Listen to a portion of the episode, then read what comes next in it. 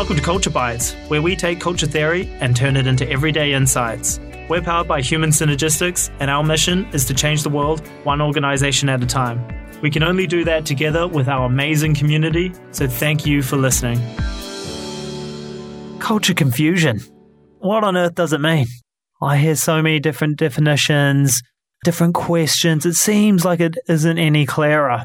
My name's Dominic Gawley. I'm a consultant with Human Synergistics Australia. I'm joined on the show this week by Corinne Cantor. And Corinne, this week I need your help sorting out what is this whole culture thing because it's got pretty confusing out there. Hi, Dom. Hi, everybody. Yes, it is pretty confusing out there. It it feels like even though we've been talking culture for a long time, that there still persists a lot of confusion around what culture is and whether you can measure it or not. And we came up with a few myths that we regular. These are questions that people ask us or we've read. And um, we thought we'd actually take the opportunity to work through them and um, bust some myths. Let's bust some myths. We're like the good old Mythbusters Mythbuster. but for culture. Yeah, yeah. So the, the first big one I hear, Corinne, is you can't measure culture. Hmm. What do you think of that?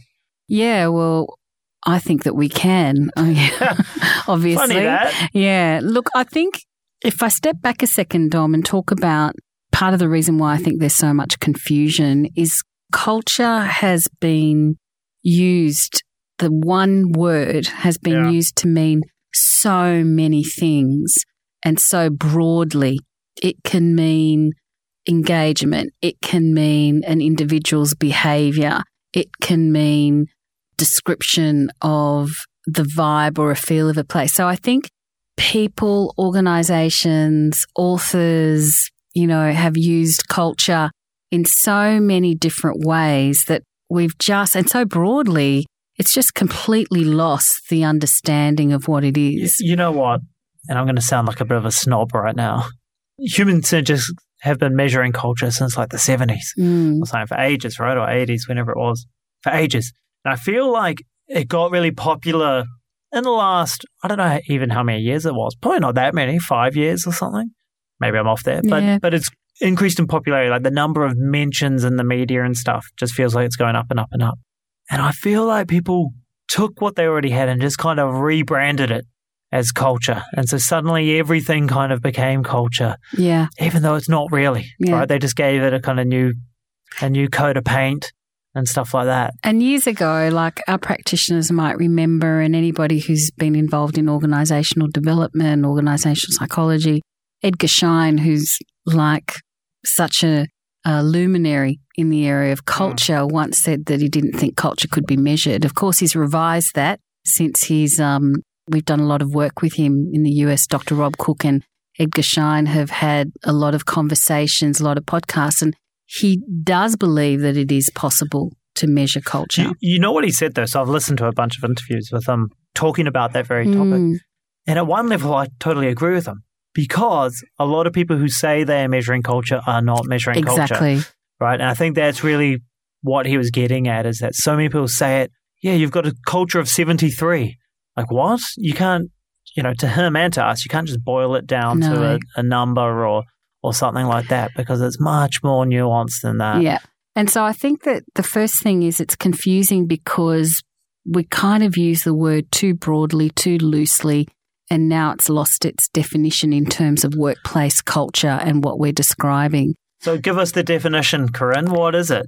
So culture is are the shared norms, values, and expectations that guide people in terms of how to do their work and how to interact with other people in order to fit in Mm. and survive or fit in and thrive. Mm. Now, if you take that apart, culture is shared. It's a collective phenomenon. It is the expectations, the shared expectations. So it's the signals and the messages that I'm getting about how I ought to behave. Mm, And that's a really important component. It's a behavioral phenomenon. mm, So it's not about culture, isn't about whether I feel I get enough training. It's really about the degree to which I feel I'm expected to take time to listen to people, that the degree to which I feel that I'm encouraged by my organization to collaborate versus compete. So culture is a behavioral phenomenon. If you had to get rid of the word culture, you'd be talking about expectations and behavior. Yeah. And it's about a shared view. So what consistently seems to be the shared expectations across a group, across an organization. Then you've got your, the values, the espoused values of what the organization would like us, how the organization would like us to behave. The aspiration. Yep. Yeah. And the norms are the rules, if you like, the cus- the rules, the written rules and the unwritten rules that govern how mm. we operate. Mm. So that's our definition. And it's culture's also, you know, you see culture in what's rewarded and how and what's punished. Okay. Mm. So what happens if I make a mistake? Mm. How does an organization? So the first thing about culture, over and above anything, it's a behavioral phenomenon. Yes. So you're not going to identify your culture by asking a question like, to what extent do you get the communication that you need, or to what extent do you get the training that you need? How do you feel about How this? do you feel about the training? They're not asking about behavior. So that's the first thing. Can you measure it? Yes, you can. And we've been, as you said, human synergistics through the work of Dr. Rob Cooke has been measuring it for decades. And so we know that it's possible to measure it. What happens is there's a lot of confusion between engagement and culture. So a lot of organizations feel that when they measure engagement, they measure culture. You are not. And engagement is an outcome of culture. So we use the iceberg analogy regularly to explain that engagement is an outcome. It's what sits above the waterline. So it's a short term, it's really asking people about their opinion, their thoughts, their feelings, their perception of the training that they get, induction, orientation, communication, access to lead. So it's, it's saying to what extent are you feel you're happy with the training. So it's a different question than what we would ask. It's an outcome of culture. It's important. It's an important measure of the overall organizational health, but it's not measuring culture. Culture is behavioral. It's really to what extent are you expected to be the nice guy? To what extent are you expected to conform? These are culture questions. These are questions that measure culture. So that's one of the big differences. And I think, you know, just recently we're still getting questions around if I measure engagement, why do I need to measure culture? But I think slowly organizations are starting to realize that engagement is not an accurate measure of culture. Yes. And that they need both to have the complete picture. What about, speaking of confusion, there's a lot of talk nowadays about a safety culture, a customer service culture, an innovation culture, and so on. The list is kind of endless. Mm. How does that work? How are there so many cultures? Yeah. What's that myth? Well, there aren't that many cultures, you know, and if you go back to the definition of culture, it's the shared norms, expectations around how I have to behave. You don't have a separate culture for safety in that sense. You've got one culture, and that culture has the capacity to deliver several outcomes. Okay, healthy culture, a constructive culture will deliver high performance, will deliver great safety, will deliver customer great service, customer service, great risk maturity and risk management, yep. innovation. So all those things that have come to be known, like risk culture, safety culture, they're outcomes. Mm. They're not a culture in and of themselves. And if you think through what that would mean for an organization. If that were true, an organization would have to have something like seven measures, risk or measure or more. Because there's probably more dimensions. And it, it just doesn't make sense. Now, I want to say, Dom, the problem with that whole thinking, and un, you know, unfortunately in the marketplace, and even with the Hayne Commission, we've got this rise and rise of risk culture.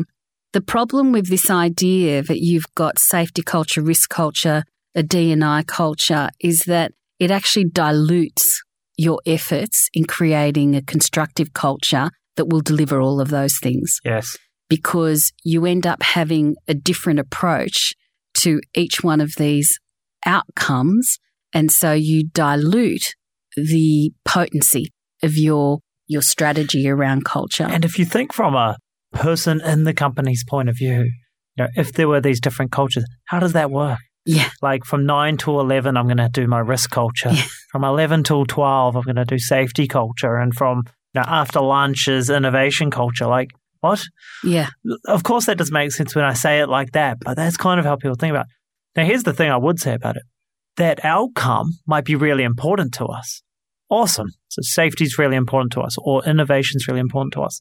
But that's the, see that as the outcome. How do we build a culture that will help deliver that and other outcomes? Yeah. Right? So that can help focus us on why we're doing this kind of work. And I think that that's why they've come into prominence Yeah. because culture sounds very abstract. It sounds intangible. Business leaders know that culture is important, but they can't really put their finger on what it concretely is. Mm. And so I think there's been these terms developed. I understand risk. Yes. So if we call it risk culture, We need to take more risks here. I understand, or or we need to manage better. it Yeah. maybe not take more risks. Yeah. That's what I meant. Um, so I think in a way, and I know a lot of organizations, clients through the years have said, we're going to put it under the label of safety culture because our leaders understand the importance of safety. So I think that some of these terms have emerged as a way of making something that sounds intangible, which is intangible and abstract, sound, make it sound more concrete. But the problem is that you end up creating greater confusion because, you know, if you're going to have a safety culture and then you want to introduce a risk culture, then the obvious question from a leader's point of view is how is what we're doing over here different to that? Mm. Can't we just get it all through one measure? Mm. And the answer is yes, you can. Yes, exactly. Speaking of that, because I think on a similar note, there's a lot of talk about ethics Yeah. nowadays and measuring ethics and stuff. So, Mm. how does that fit into the picture, or Mm. how is it the same or different? Yeah, it's a really interesting one because if we remember back to, we don't have to go back too far, but the Australian cricket team, when uh, Sandpapergate happened in South Africa, they brought in an ethics expert. Mm. And I think a lot of org finance based organizations and banks brought in ethics experts. So, and I won't argue that ethics are really important. They're really akin to values and principles that are about doing the right thing. However, it's not about just establishing values and just establishing principles. Culture is the the management system. Okay, it's it's how you translate those ethics, how you operationalize them. So how you help translate that into everyday systems and processes that shape people's behavior. So I think the difference is ethics is still a system, a code of values and principles about doing the right thing. However, sometimes you can, people know that something's wrong. Mm. Okay. I know that I shouldn't steal. But I, know had that, to. but even then, I know if I'm working in a bank Hmm. that I shouldn't actually be stealing from the bank or stealing from the customers. But if I'm able to do that over a number of years, it's not because the bank didn't have ethics around it. It's because the bank had a culture that allowed it to happen. Yes, Okay. And that's the difference. it's the operational. And I'm I'm Mm. just using banks as an easy example, but it could be that example could happen in any organization. It's wrong to take bribes. Okay. I know that. You know, I don't need to work in an organization to know that, but I'm doing it because I'm able to get away with it. That is a cultural issue, not just an ethical issue. And the sandpaper gate was it's wrong to cheat. Well, Yeah. we all know that. Yeah. But the cultural issue was we've got to win at any cost. Yes. right? Yeah. And that's kind of the difference. And and that was reinforced through the operationalized systems Yeah. within Cricket Australia. Yeah, and, and also the system around Cricket Australia And and, the amount of it. investment, you know, in winning in Yeah. the in Australia and the broader community. So, so we talked about the difference between engagement and culture, the difference between the two. Mm. And I want to be clear in saying that they're both useful measures. So engagement is short term, it's more variable, it's more context related, whereas culture is deeper, takes longer to form, but it's also got a high correlation. So there's a stronger relationship between culture and sustainable performance, long term performance. We've also talked about the difference between ethics and culture, and culture is really how ethics get translated and operationalized into everyday business. We've also talked about the idea that things like risk and safety and diversity and inclusion and innovation, they're all outcomes of one culture, one cultural system, if you mm. like. Within that culture system, because the other confusion is I don't want to just have one culture in the organization. Some business units do different subcultures. So there are, of course, subcultures. We don't want people to be, every culture be exactly the same. But what we find is in order for people to understand how they ought to behave, there is a common ground and alignment that can be achieved that can be embodied through standards of behavior and what's expected, what good looks like. And then if you've got that established, you can then look at the systems and processes that will reinforce those right behaviors. Mm. Awesome. What about I've got some other other myths that I want to knock off here, Corinne. So one was that culture is an internal issue and mm. it's not mm. really relevant to profit or business KPIs and outcomes. You know, it's just something interesting we measure internally. What do you yeah. think about that? Yes, I think that's because everybody associates culture with engagement, yeah. which is an internal measure of how attached, if I'm looking for a different word Perception. than engagement, yeah. perception of it, you know, how committed I am to the organization really is what engagement's looking at. And so I think that's how that's come about. But human synergistics, we really feel and believe that in culture is really a way for the, the organization to adapt to its environment.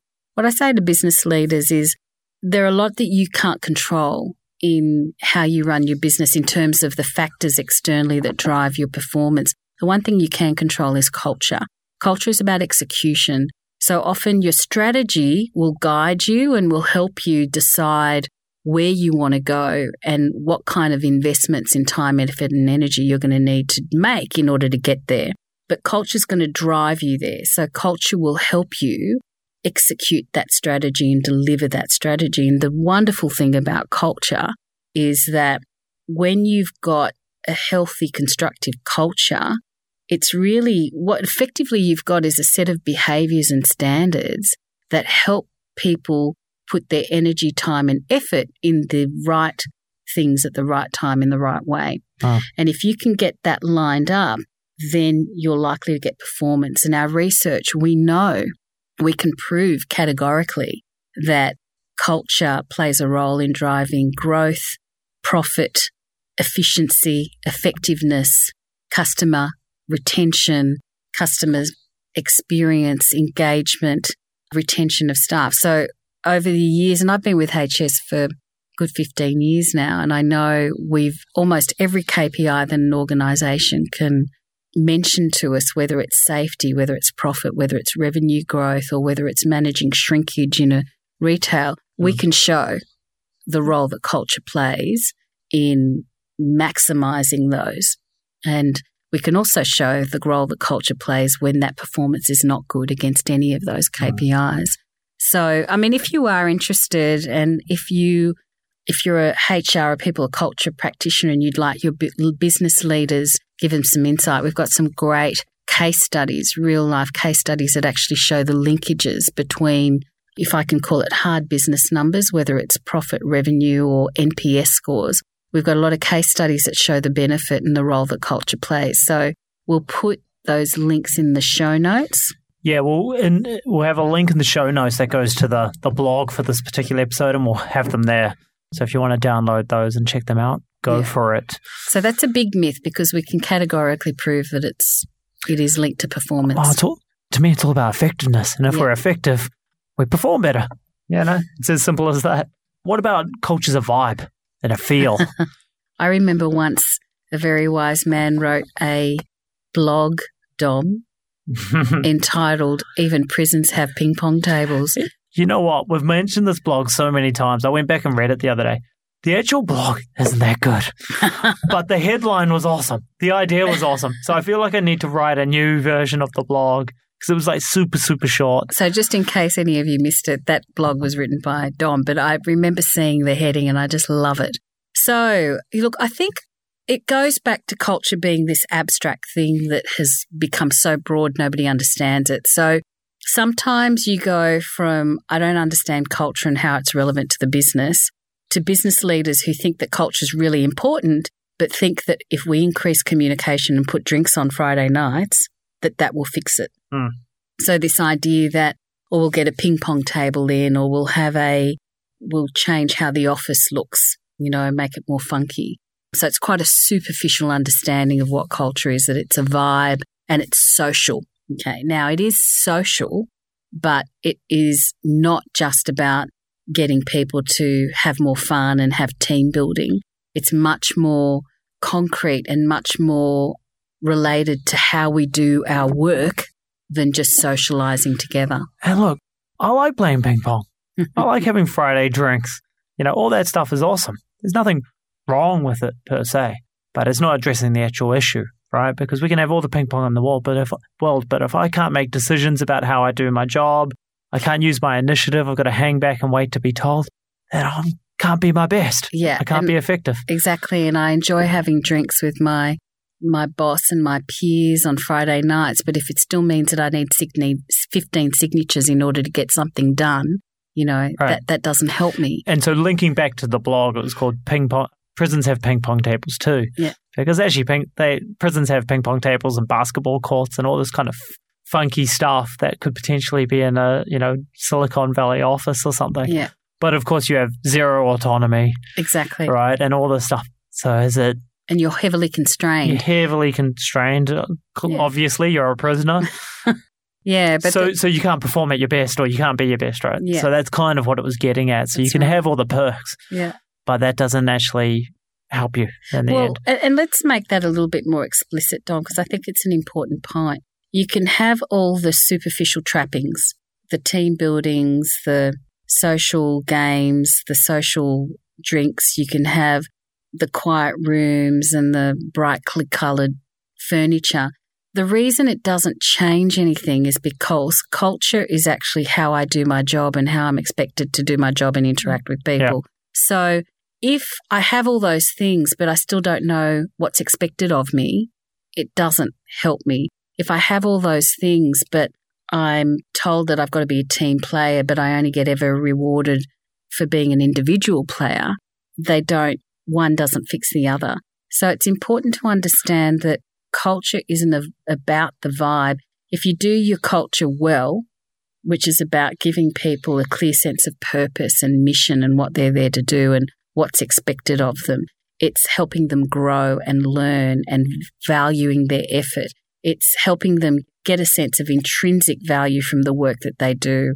It's creating great teams. It's about helping people enjoy what they do and enjoy making a, a contribution. So, unless the culture strives to do those things, it's not really going to create effectiveness in individuals, in teams, or organizations. That's it. And again, I want a funky office as well. that's awesome. If we've got collaboration spaces, that's cool. It's just not addressing the underlying beliefs and values, Yeah. right? I actually had a friend who was working for a Silicon Valley, Yeah. an unnamed Silicon Valley company, had unlimited leave. Yeah. Wow. Right? Unlimited leave. That was the perk, if you Mm. like, right? Guess what? No one ever took it. no one ever used it because Corinne's going on three weeks holiday. Mm. She must not be very busy. You know? So Do the we need Korean? so the culture said Mm. you don't you need to work hard and be seen. Yeah, so they could afford giving the unlimited leave because nobody no one would it. take it. It was like the it was a risk, poison chalice or something, wasn't it?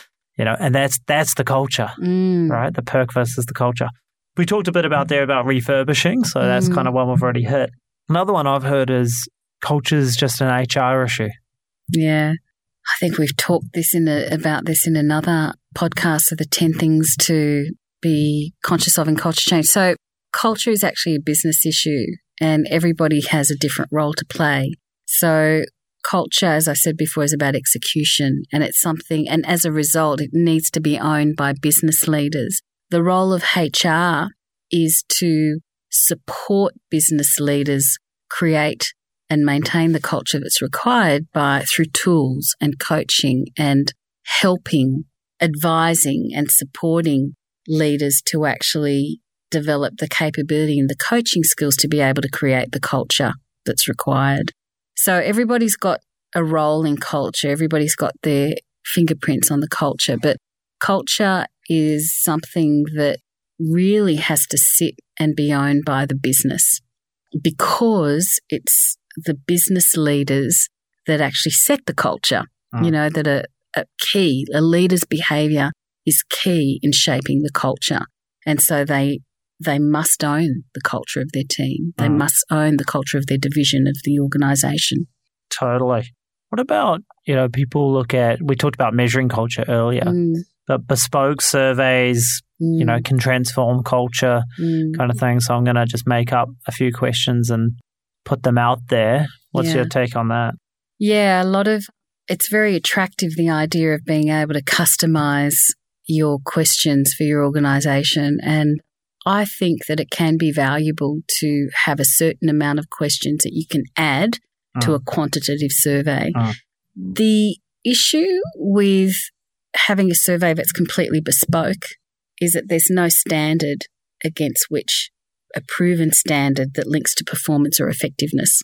Okay, so it gives you information, but it doesn't necessarily give you wisdom. Okay, oh. because there's no standard linked to effectiveness that you can say, okay, we need more of this, we need less of that. It's just a whole lot of information that's interesting. Oh. So I think I'm not an- anti asking questions that are specific to the organization, but the value of a quantitative, validated, reliable survey is that it's linked to a standard, an established, proven standard around effectiveness. Because why else would you measure culture if it wasn't for the fact that you want to become more effective?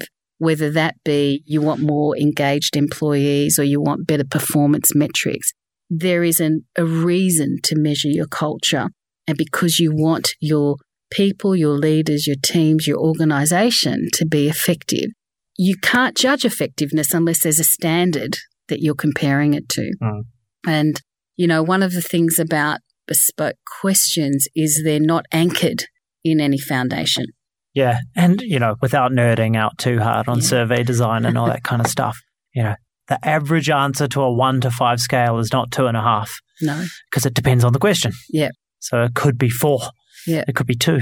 Yeah. You know, so so just because we got a score of 3.8, that might actually be really low. Yeah.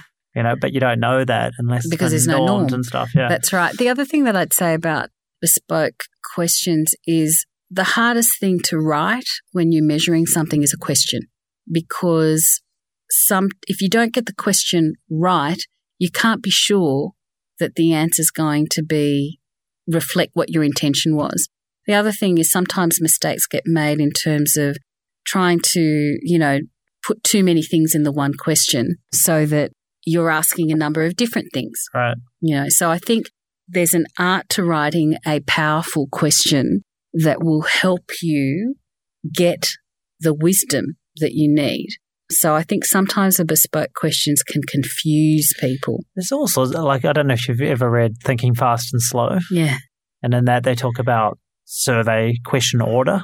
And the example they use is something along the lines of um, it was for university students. They're yeah. asking, How happy are you? Yeah. One to 10. How many dates have you been on in the last month or yeah. something like that? And so asked that way, people would rate their happiness and then they would say how many dates they've been on. They then asked a different group, How many dates have you been on in the last month? How happy are you? One to 10. And now they had anchored the question about how happy you are to how many dates you've been yeah, on. Yeah. So people who had been on more dates tended to score their happiness higher than those who had been on yeah. fewer and stuff like that. So, so it's the order effect. So the order effect. So it depends. The order you ask those questions will actually have different outcomes. Anyway, that's enough nerding out on surveys. The next one that sometimes people do is try to, if we add up a whole lot of individual Yeah. profiles, a whole lot of individual reviews, that Yeah. it equals the culture. Yeah. And sometimes we get those questions where an organization might have done 150 LSIs, say, Mm. of leaders, and they say, okay, couldn't we just put all those, aggregate all those 150 individual LSIs and we get a read on the culture? It might be interesting, you know, on the assumption that a leader's behavior in the two might reflect something of the culture, but it's not the same as measuring culture because if you go back to when you're using an LSI or an individual 360, what are you measuring? Mm. You're measuring how the person sees themselves and you're measuring how other people see this leader. Mm. And if you think about is that a good measure when you want to assess a collective set of beliefs and expectations? Completely different. So one does not equate to the other. We know that leadership can shape culture. That's why I say it's interesting. It's not without interest, but it's not a culture measure. Mm. They measure different stuff. Exactly. They measure different stuff. It's like black and white, effectively. Yeah. So, you know, the, the questions in their nature are different. You know, if we go back to the definition, it was around the beliefs, norms, and expectations of behavior. Yeah. culture, right? Last one for me is, you know, reading employee comments Mm. surveys gives a good read on the culture. Yeah. So kind of free open text type comments. And, you know, we include free open text in, we can do that We in our surveys as Mhm. well. But we caution our clients not to give that greater weighting than the population sample that you've just done or the, the overall population. So I think what's compelling about employee comments is they can carry more emotion or they feel, because they're written from the first person, they're very engaging. Mm. Okay, makes them compelling. The problem with letting your judgment about what needs to be done to improve the culture be swung or skewed by the comments is that you're looking at a few comments, but you've, you know, you've got 800 people. Uh huh. So you're being swayed by a very small subjective view. So that's the danger with it. What can be useful is to get an idea of examples. So the way that I would use it with clients is if they've got comments is to pull out the quotes that exemplify, that reflect The data. the, the data. Mm. Okay, to give leaders a more concrete, felt sense of Mm. what how that might show up. But otherwise, you know, sometimes the people who will take time to complete the comments are the people who have got something negative to say. You Mm. know, or so I think all of it can be useful. All of it can be interesting. The risk with it, and I've seen that with leaders who really want to see the verbal comments because they get drawn into them. But where you've got a large population sample, the value of it is it's taken some of the biases out. And so you use it as a way of reflecting or demonstrating the data, but don't use it instead of. Yeah. I don't know why, but I was just thinking of it's like a, a you know election poll or something versus looking at the Twitter feed. Yeah. You know, like the Twitter feed's just full of hot takes, but doesn't represent anything. You know, Yeah. who knows? You know, I've seen leaders do that, and I think sometimes it's people fishing to confirm their own point of view. And that's the risk with it is that it might confirm your own bias, you Mm. know, and really, if we're talking effectiveness, which is why it all comes together, right? Why do you measure culture? Because you want to become more effective for all sorts of reasons. You want more effective and happier individuals and more effective leaders. So we measure for effectiveness. But if you're going to read comments looking to confirm your own bias, Mm. you're not going to get to that effectiveness because you've had a skewed view of reading the data. The whole purpose of getting the data is so that you can have a more objective view, you know, to be able to make good decisions. Thanks for busting some myths with me today, Corinne. Pleasure. I thought that was awesome. Thank you. No worries. Thanks for listening to this episode of Culture Bites. If you enjoy the show, remember to subscribe on iTunes, Stitcher, SoundCloud, or wherever you get your podcasts. Also, leave us a review. It helps other people to find the show. If you have a question you'd like us to answer, email podcast at human synergistics.com.au. We'd love to answer it.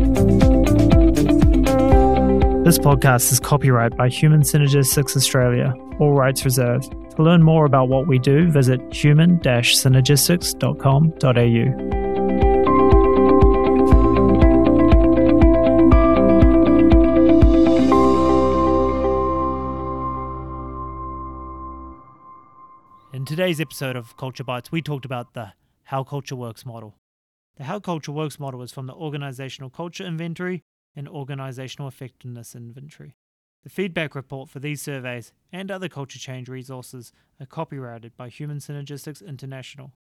Research and development by Robert A. Cooke and J. Clayton Lafferty, all rights reserved. Please contact us if you would like to review any of these resources for organizational change and development.